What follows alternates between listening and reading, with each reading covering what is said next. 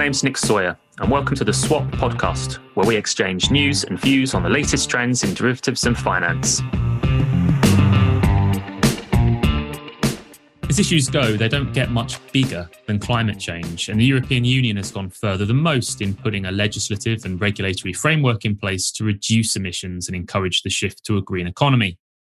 The European Commission has been at the heart of this work, developing a package of measures to enable a reduction in net greenhouse emissions by at least fifty-five percent by twenty thirty versus nineteen ninety levels, and to drive investment to more sustainable businesses and technologies. But that's not all the E C has on its plate. The Commission is shortly expected to publish proposals to implement the final Basel three measures, which include the fundamental review of the trading book, a piece of legislation that will fundamentally overhaul how banks calculate capital for market risk. Work is also continuing to decouple the E U from the City of London, notably through an initiative to encourage E U institutions to reduce their exposures to U K clearinghouses ahead of the end of a temporary equivalence determination in mid twenty twenty-two. And all of this while the E C continues to further build the foundations for a single market for capital via the Capital Markets Union. Here with me is ISDA's C E O, Scott O'Malia. And Scott, these are big, big issues. Without a doubt, they're huge issues. On climate change, the E U has committed to becoming climate neutral by twenty fifty.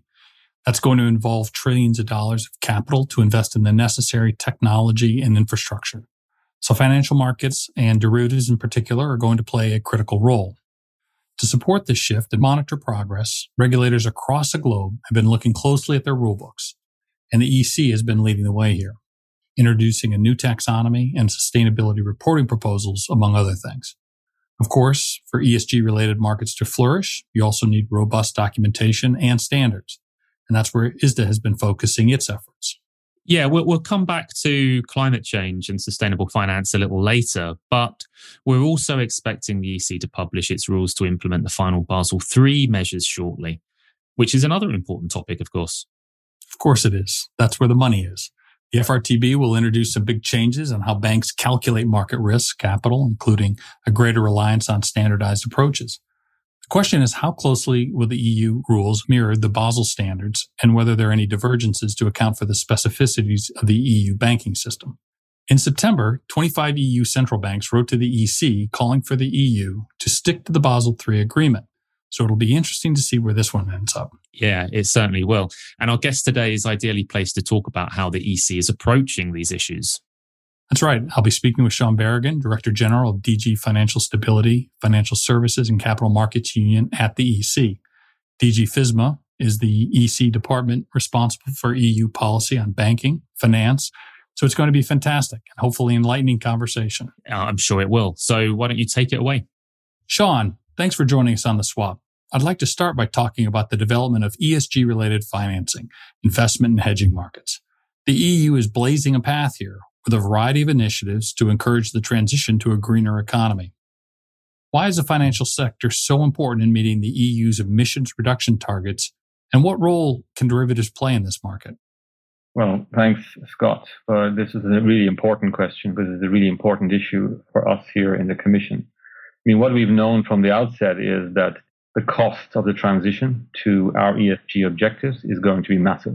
We're talking about three hundred fifty billion euros of additional investment per year.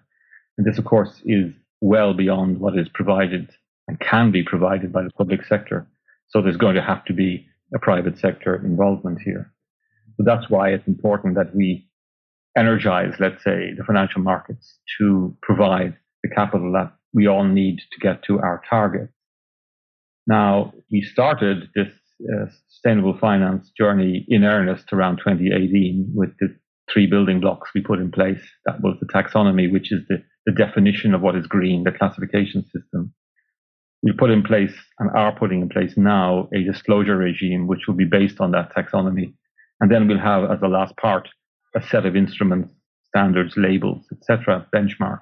That will allow the investor to navigate the market more more easily and more safely to ensure that what he or she wants to do in terms of green investment is delivered in the end. So with these three tools, which are not unusual tools for a market, we hope to, as I said, facilitate the flow of private capital to sustainable uh, investment. So this is why I think the financial sector is so important. What role can derivatives markets play in that? Well, I think, as I said, we're not inventing a new financial market here, and we're not inventing new roles for participants in markets. So I'm hoping that the derivatives market can play the role it plays in other markets, and that is allowing participants in this market to hedge their exposure to E S G assets. I think also derivatives kind of, they play an important role in facilitating price discovery and fostering greater market transparency. So I think it'll also contribute to, you know, establishing the market price in an area which is relatively new.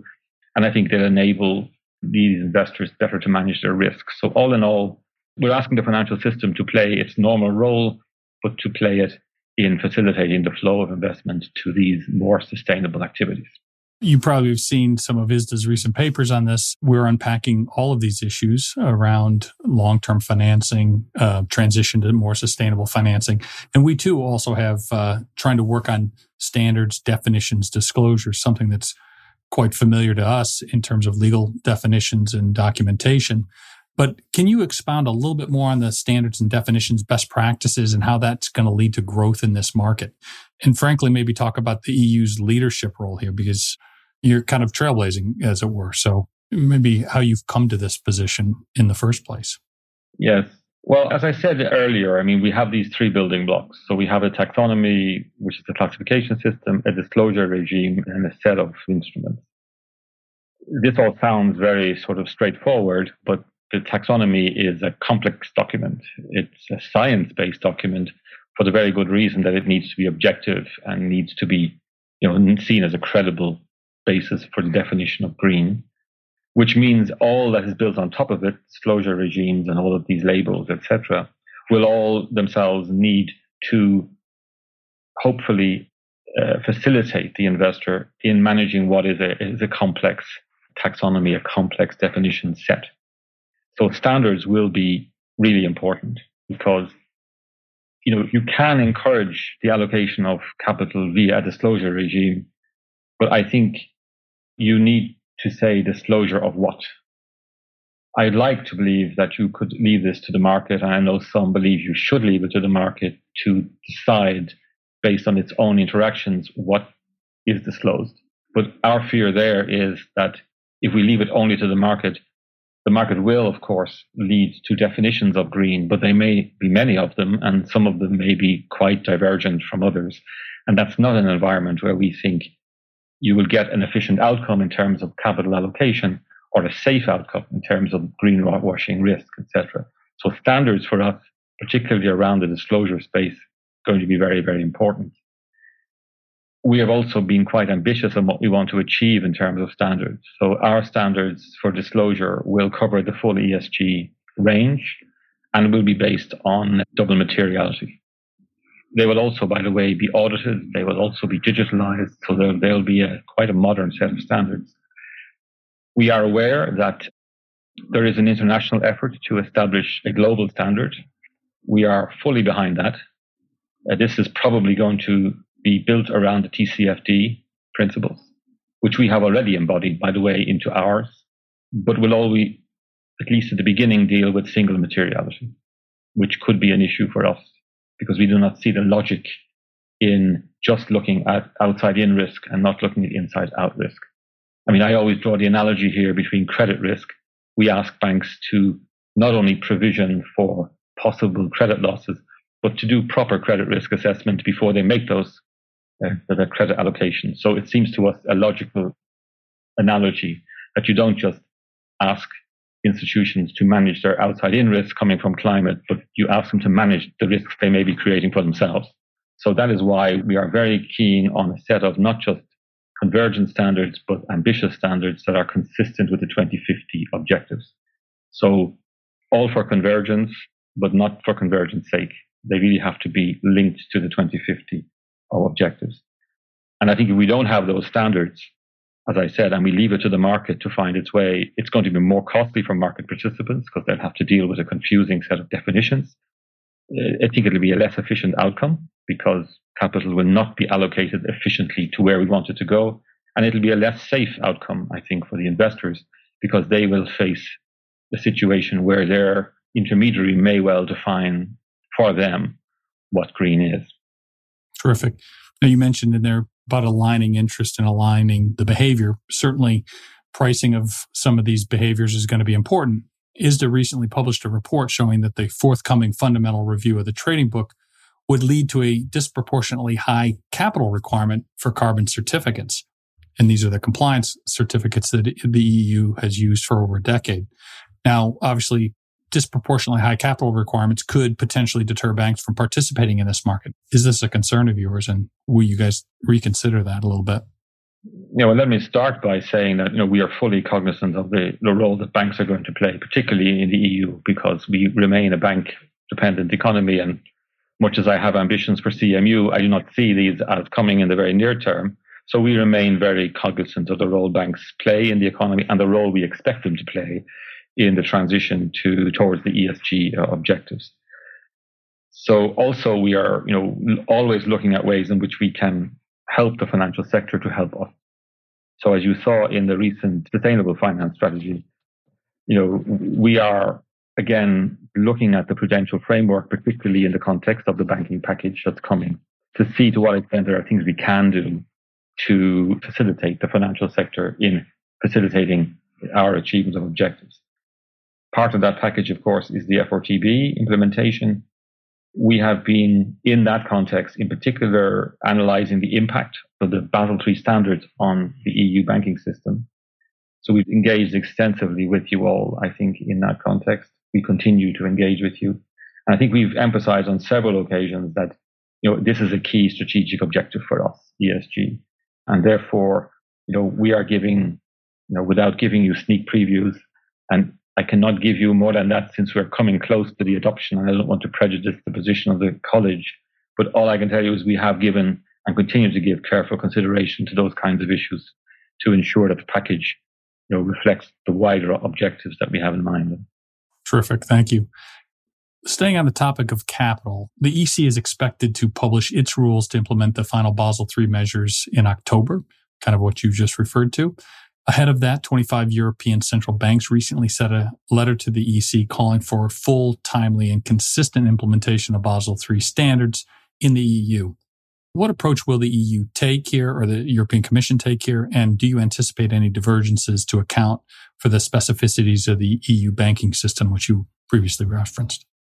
Yeah, well, first of all, I mean, I think we have been clear all along that we are going to implement the, the Basel reform along the, the conditions that have been asked, so on a timely, consistent, and faithful basis.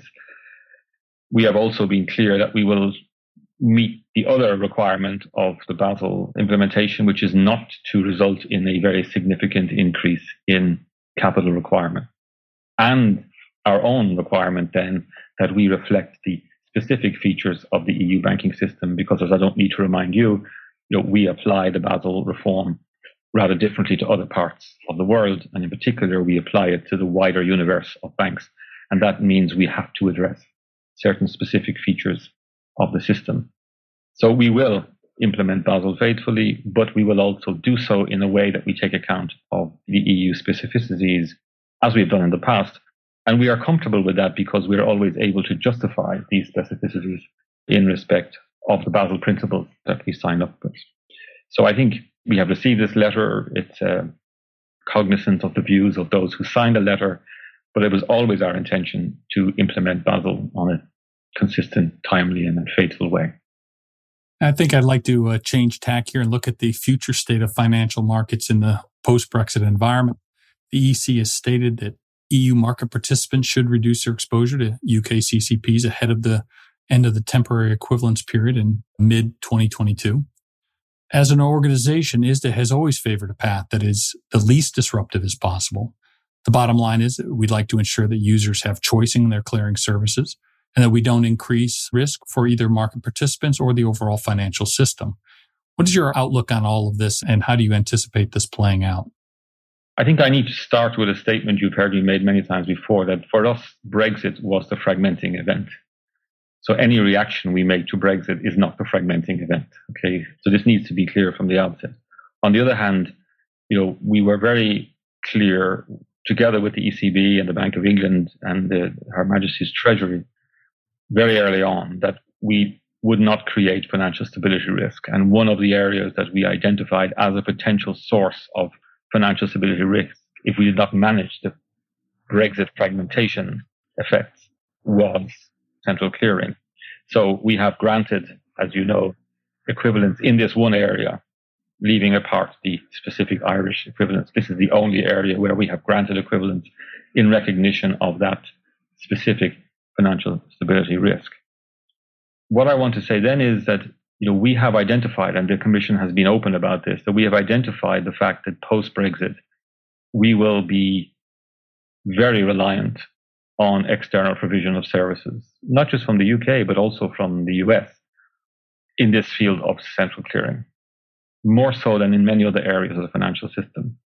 And we have to ask the question whether or not this is an, a comfortable position for the Union to be in, in a sort of medium to long-term perspective. It's not that we are suggesting that those who are supervising these infrastructures will not supervise them well. That, that's not the issue. The issue is just from a strategic perspective, does it make sense for a very large economic area like ours to be so reliant on external provision of this particular service? And this is a discussion that's not confined to financial sector. I mean, post-pandemic, we're having very similar discussions about, and you saw in the State of the Union address, that we're also interested in our so-called tech sovereignty and our reliance on external supply for chips, for example. So this is part of a broader discussion about Europe's kind of strategic autonomy. So the Commission has been clear that we see this as an uncomfortable position, but we are also clear we're going to be responsible about it. So we have set up a working group. That working group has looked at what is involved in terms of rebalancing, what it means to rebalance, how long it would take to rebalance, how you would do it. All those things are under discussion. And we continue to work on that. So there will be no sudden movements that are going to sort of destabilize the system. We have been very clear we're not going to do that. We're going to do it in a responsible way. But, you know, we remain convinced that, you know, in a strategic perspective, there is a vulnerability for Europe to be reliant, so reliant on an external supply with no domestic alternative. And just to conclude, for those who say, but the U S has more risk than you in U K swap markets, they do have more absolute risk, but proportionately, they have much less because they have Chicago. And if something goes wrong, for whatever reason, they can they can use Chicago. If something goes wrong for us, I'm afraid um, we would not have something domestic to fall back on. So I know for those in the market, these kind of strategic arguments are perhaps less resonant because in the market, your job is to focus on the bottom line, and possible fragmentation is a problem for you in that respect. But you must also understand that, you know, our job is a bit more than the bottom line. We have to look at these strategic considerations as well. But we look at them in a responsible, you know, ser- serious manner. But we remain convinced that, you know, in a strategic context, this is a vulnerability for the E U. Well, thank you for that. I'd like to switch course a little bit, talk about some of the regulatory reforms on the Commission's agenda, and specifically get your thoughts on how the E U is approaching the review of the MiFID two and MiFIR work. What are the goals and how would you characterize their current status? Here, you know, as you know, the MiFID, MiFIR has been referred to by, I think it was my predecessor, Olivier Gerson, we always refer to as a cathedral of legislation, and it's a big piece of legislation. And we have actually approached it by slicing it into sort of three broad parts. Part of the reform is already there because we undertook it as part of the response to the COVID crisis, so the Capital Markets Recovery Package, where we focused a lot on information provision and access to markets. So we did it together with prospectus. So that was taken care of there. The second part we're going to look at is about market functioning, in particular on market infrastructure. And then the third part will be about investor protection, and that will come later next year as part of a broader discussion about the entire investment protection field, particularly for the retail client. So this particular part of the review that is coming now is focused on the functioning of market infrastructure. And we tend to agree with I S D A, by the way, that we don't need to completely overhaul what we have here. The framework is by and large okay, but we are thinking of creating in one particular area this idea of a consolidated tape that would aggregate all core market data, and that would make our markets more efficient by responding to the fragmentation that exists today. So we would hope that this tape will generate reliable data for all transactions executed anywhere in the union on a single screen for equity, bonds, as well as for some standardized derivatives, by the way. For, no, for these strategic instruments, that will include the euro-denominated derivatives based on the new risk-free rates. And the tape, I think, will contribute to increased transparency here because dealers will have to report their transactions to the tape, whether they trade over the counter or on a platform. And all of this, we think, would foster, by the way, the derivative product quite a bit. So we now have to ensure that this tape emerges. So we will have to pay particular attention to core market data and its quality. So this means we look at the need to streamline the transparency regime, reinforce data quality of O T C transactions, all that. So we are aware that it's not just about providing the core data, it's ensuring that the core data actually uh, deliver what, what we want it to do. So in that sense, we'll also have to take account of some of the derivative market specificities. And I know, I think, and I'm hoping we can count on I S D As here, their, your expertise in this field to sort of help us to identify those instruments uh, going forward. Well, we'd certainly be willing to lend our contribution. We know the C F T C right now has already begun its review and proposals. We'd like to see those lined up. And I guess with regard to the consolidated tape, making sure we have the right product identifiers is pretty important, as you kind of alluded to there. And unfortunately, the I S Ins, these in- individual identifiers, don't lend themselves to a non-standard product. Perfectly reasonable for bonds or for equities. But when you have interest rate products, for example, built off a curve, they're not as useful and as, as informative. And I think we could probably help you identify something that is completely transparent, useful, and it will inform the markets. There's nothing to hide here. We want to comply with the rules, but we probably uh, have some ideas about how we can make that function much easier. So we'll be glad to follow up with you on that. I mean, just to come back, I mean, we, we would certainly agree. So there's no disagreement here. It's not just about providing a tape, it's about providing reliable information on the tape. We know and we've heard that there's an issue around uh, instrument identification, in your particular case, I S Ins. So we will, as I said, be relying, you know, you know that we're fairly open to help in these matters. So we will be relying on you to kind of help us in, in that field for sure. Terrific. Now, you mentioned Capital Markets Union earlier, and with a focus on enhancing the role of the euro as a reserve currency. Given Brexit and the COVID pandemic, is this still the same, have the same level of priority for the Commission? If anything, it has a higher level of priority. I mean, as I've always said, just mechanically, if you take the U K out of the capital markets that were there before Brexit, you are left with a much smaller, less developed capital market.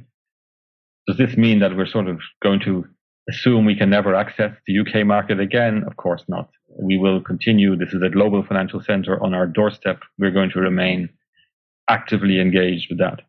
But we do, I think, have to now focus on the development of the local market, partly for strategic reasons. As I said before, we, you know, our market now looks a little undersized compared to our economy, but also because in any case, C M U needs to reach all parts of the union.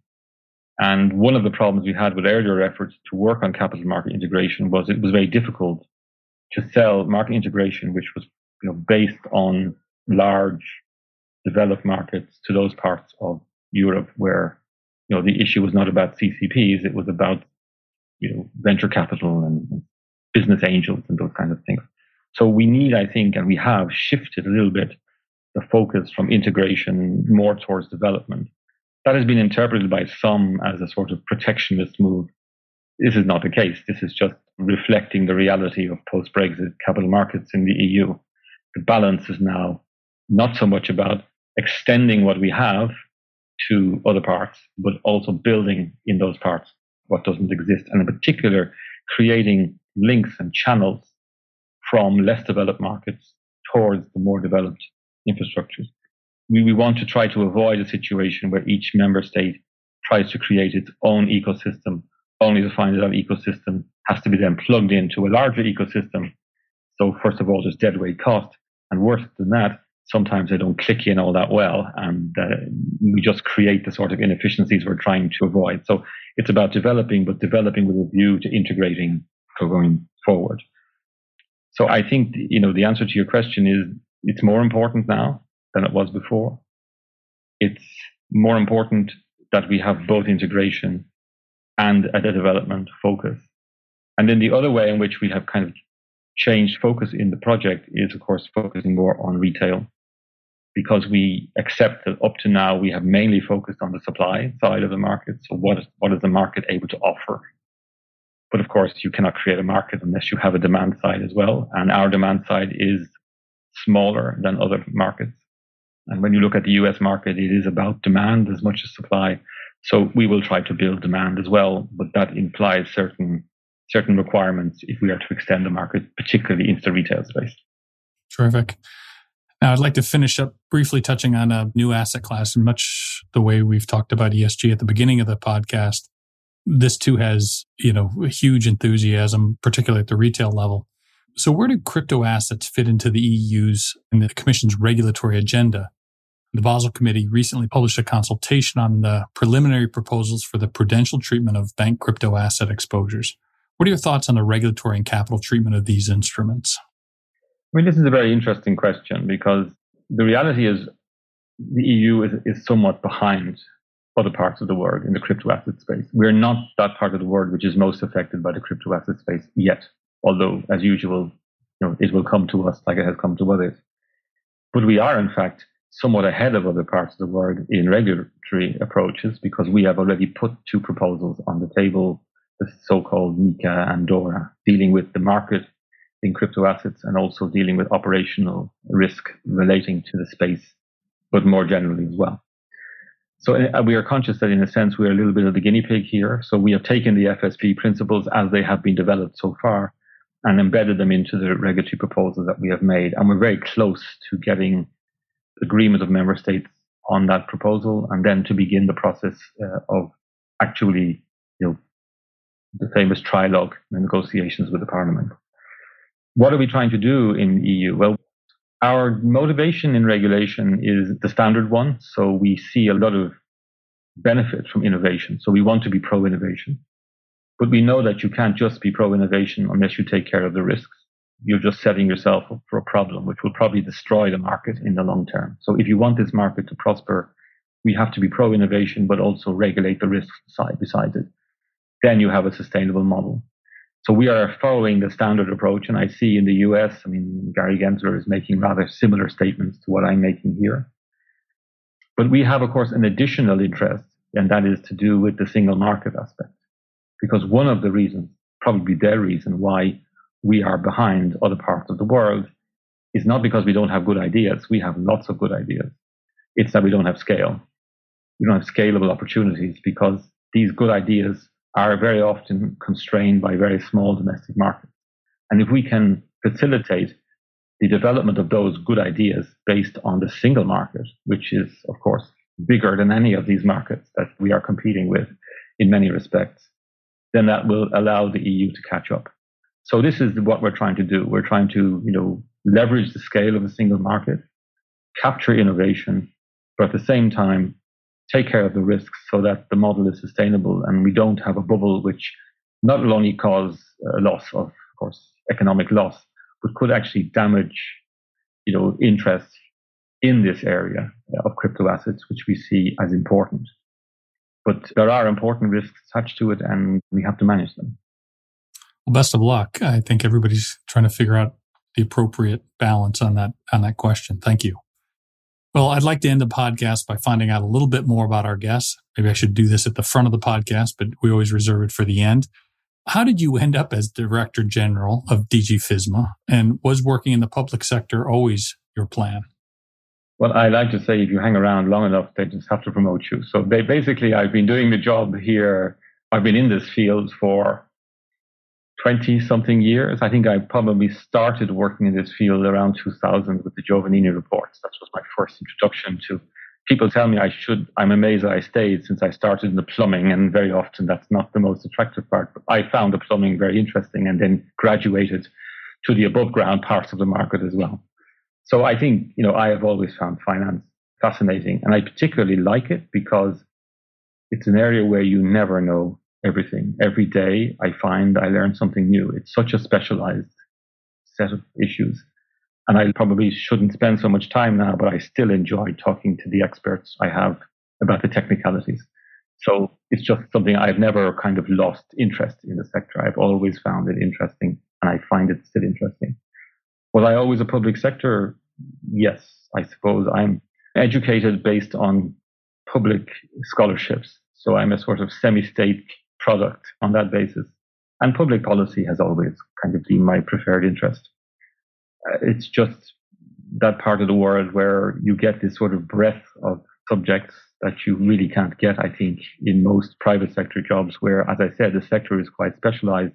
I'm always amazed by how specialized, how knowledgeable people in the private sector are about their particular field. But I'm also always amazed that when I change the subject, sometimes they just look at me and say, I can't go there, but I can. So I think if you take that, and I think also, as I said, I'm a state-sponsored product. I feel I maybe should give something back on this, because without state, I certainly would never have got to college and would never have got the opportunity to do any of this. So there's some of that public policy sort of, um, I suppose, vocation there as well. Well, Sean, that's all we have time for. I feel we've only scratched the surface on your extensive and diverse E C priorities, but we're out of time. So let me thank you again for joining the podcast and your time today. Well, thank you, Scott, for having me, and I hope we have a chance to speak again soon. Thank you. Well, we said at the start that the E C is working on some big, big issues, and that discussion really emphasised that fact.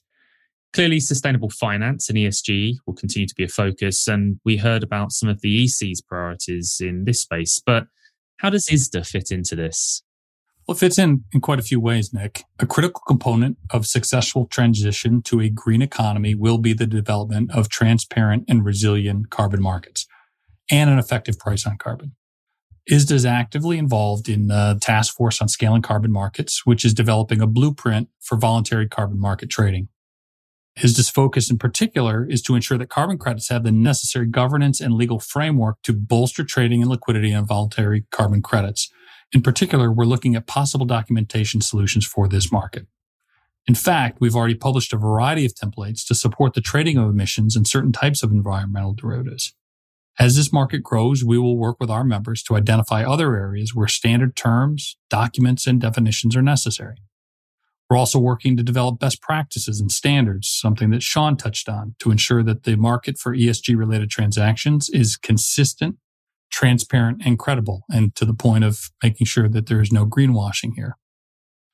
We published several papers looking at all aspects of this market, including a set of best practice guidelines for drafting key performance indicators and sustainability-linked derivatives. All of this is fascinating and interesting stuff, Nick. We're going to have some more papers coming out on legal documentation. We're going to probably have some more papers coming out on trading uh, green products as well. So something that our members can look forward to reading. It certainly is fascinating, and the development of E S G markets is a topic we're certainly going to be coming back to here on this podcast as well. But we're out of time for now. There's lots going on for the remainder of this year, so please do keep an eye open for our forthcoming episodes. That's it for this episode. Thanks for listening to The Swap. Keep in touch with ISDA via our website, w w w dot isda dot org, and our social media channels. See you next time.